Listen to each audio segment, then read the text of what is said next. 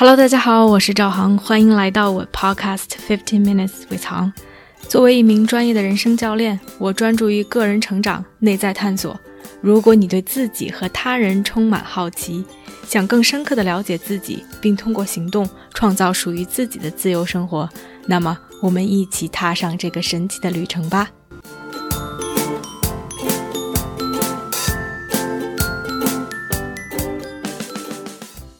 Hello， 大家好，欢迎来到这期的 podcast。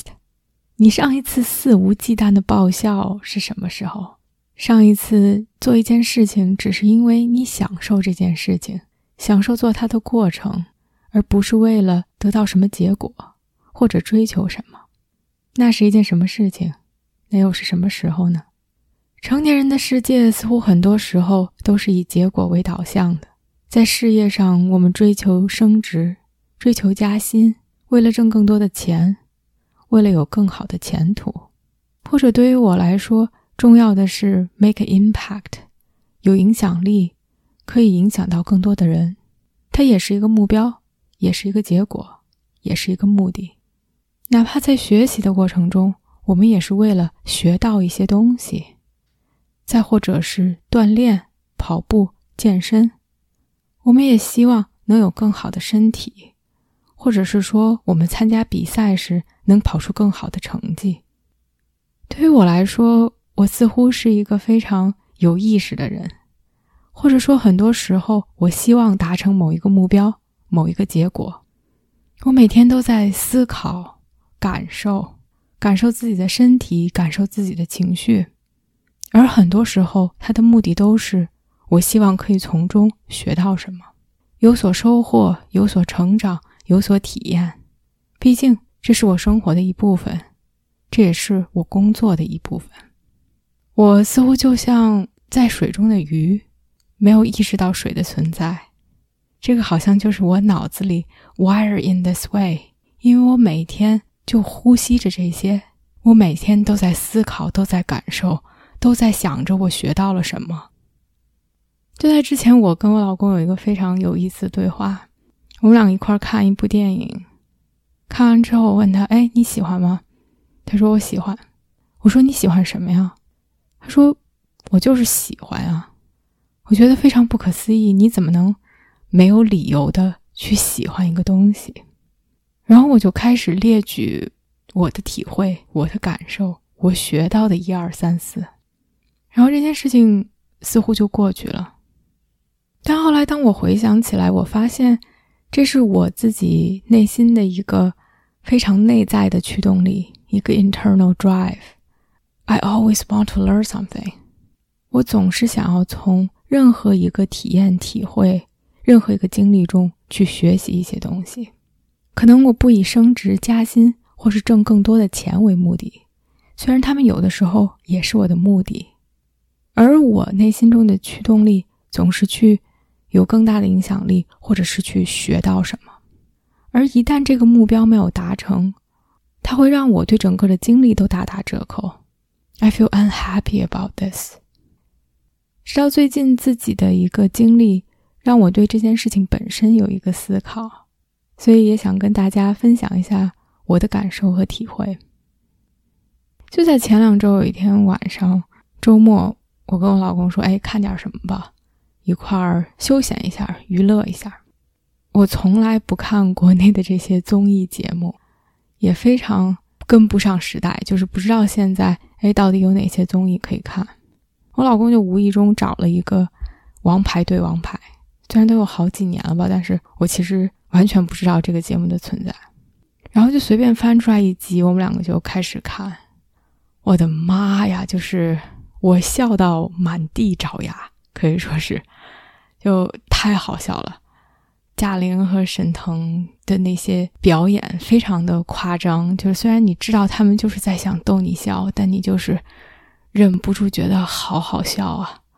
他们就在你画我猜或者你演我猜，就在表演各种各样的词，然后脑洞清奇的，不光以词为单位，有的时候以这个字为单位来很夸张的演一些细节。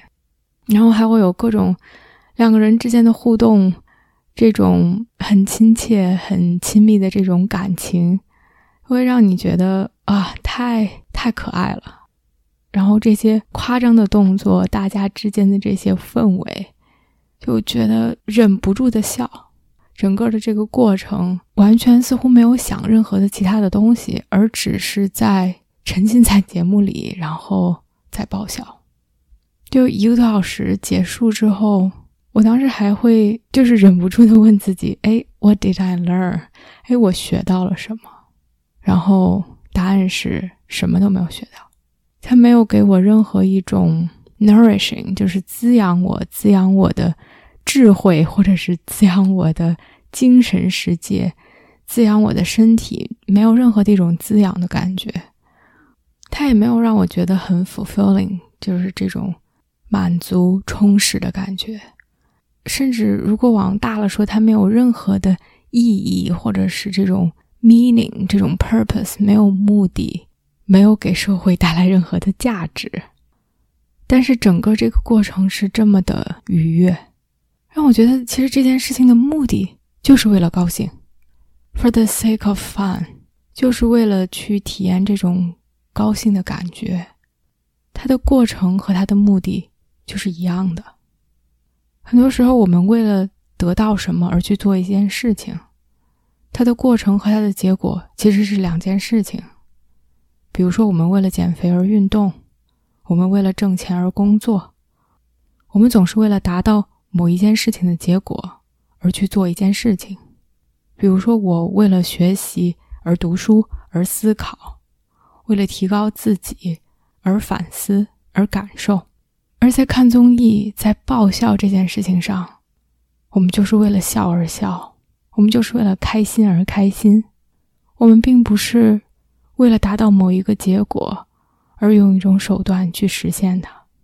然后我觉得 I need more of this， 我我需要更多的这样的东西在我的生活中。特别有意思的是，同样类似的一个话题以不同的形式出现在了我和我客户的一个对话当中。就在前两天我跟我客户的一个 coaching session， 一个教练对话中，我们其实在讨论一个貌似不太相干的话题。他是一个 entrepreneur， 自己是一个创业者。我们讨论的话题是关于他的时间管理，他的安排，他的忙碌，以及他希望自己可以更好的去改变自己的状态。我们基本上在 coaching 快要结束的时候，已经其实这个话题聊完了。他忽然间说起了关于读书。他说我哎，希望我自己可以有更多的时间去读书。就是我有三本书我都开始了，然后又放下，真的是没有时间，因为公司上面的很多事情需要处理，要照顾孩子，要照顾家里面的老人，真是太多事情了。我说正好我要去照顾我妈妈，我要飞过去照顾我妈妈，然后我就要在飞机上把这三本书给读完。然后我说诶，你你为什么要读书啊？你为什么要读这三本书啊？他说我就是想读完，就是想 accomplish something， 想要完成他们。然后他又停了一下，然后他又说我小时候特别喜欢读书，就是享受读书的那种。跟我爸妈去海边去沙滩，他们就去游泳了，然后就去玩了，我就可以自己在那儿沉浸在这些小说里面，然后就可以看一下，我不用没有人管我，也也不用有人来管我。但是我现在就再也不做这样的事情了， I don't do that anymore。 然后我说为什么呀？他说就是哎，事儿太多了嘛，有很多的这些责任，有很多的事情需要去做。然后说到这儿，就是觉得小时候的这些回忆似乎勾起了另外的东西。我说我好像感觉到你对读书的这种享受，这种热爱， that part of you somehow get lost。 他说嗯，是的。然后我说我们来就是做个实验呗，反正你也要读这三本书， what if 你感受着从那个地方出发去读这三本书，看看会有什么不一样。他说嗯，好，我我去试试。我觉得就是太神奇了，非常的有意思。小时候的我们可以喜欢一件事情，就是因为我们喜欢，就是非常的简单而没有理由，不是因为它能给我们带来什么，或者我们因此可以拥有什么，而只是我们就是喜欢，喜欢它的过程，喜欢这件事情本身。而由于责任，由于时间，由于我们需要做的事情，由于现实的原因，我们每一个人似乎都离那个小时候非常 pure 非常纯洁单纯去享受一件事情的那个我们越来越远。当然我们有责任，当然有压力，当然有非常现实的一些东西，但同时我觉得我们需要那个部分，起码我需要那个部分。我自己发现我喜欢故事，I love good stories， 就是好的故事以及故事本身的力量，让我觉得非常的 heartwarming， 让我觉得很暖心，让我觉得很有感染力。但是这么多年了，我的天哪，我觉得近些年来我读的所有的书全部是 non-fiction， 就是非小说类的。其实读非小说类的书也可以是一件很享受的过程，也可以是一件很有趣的事情。但是很多时候我发现我读书的过程是一个开始我觉得我会很享受，然后在读的过程中我就开始加快速度，或者说我就有一种想要让自己赶快完成的这种 sense of urgency， 自己强加给自己的想要快点去学习快点去吸收的这么一种紧迫感，甚至是想要把学到的东西立刻用到 coaching 中，用到生活中，来提高自己，来服务别人。而这种紧迫感就让读书本身失去了它应有的那种快乐，那种体验，那种轻松，而取而代之的是要去记笔记，要去把它当成一件严肃的甚至是沉重的事情。学习本身也可以是轻松的、快乐的，充满好奇的、有趣的，欢笑就真的不需要任何的理由。这让我想起来了 mindfulness 这种正念的概念，这些年非常的流行，不管是我们去做冥想，还是我们更关注在当下，关注在自己的呼吸、身体、走路、吃饭，每一刻的感觉和感受上。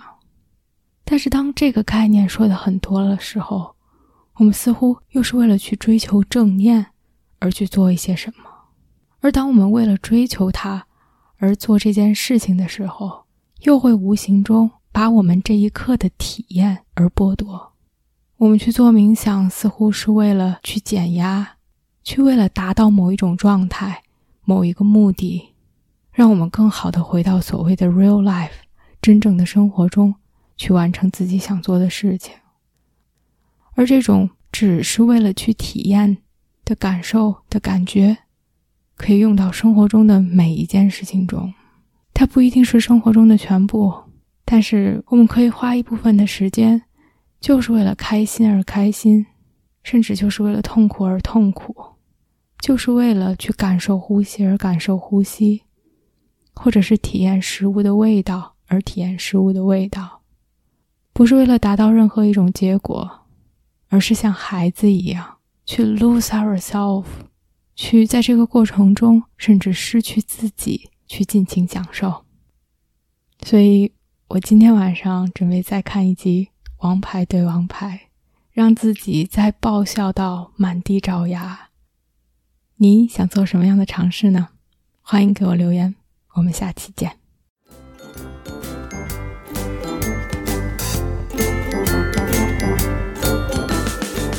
我相信每个人的智慧和力量，如果我们可以把内在的探索转化为行动，这个世界就会变成一个更美好的地方。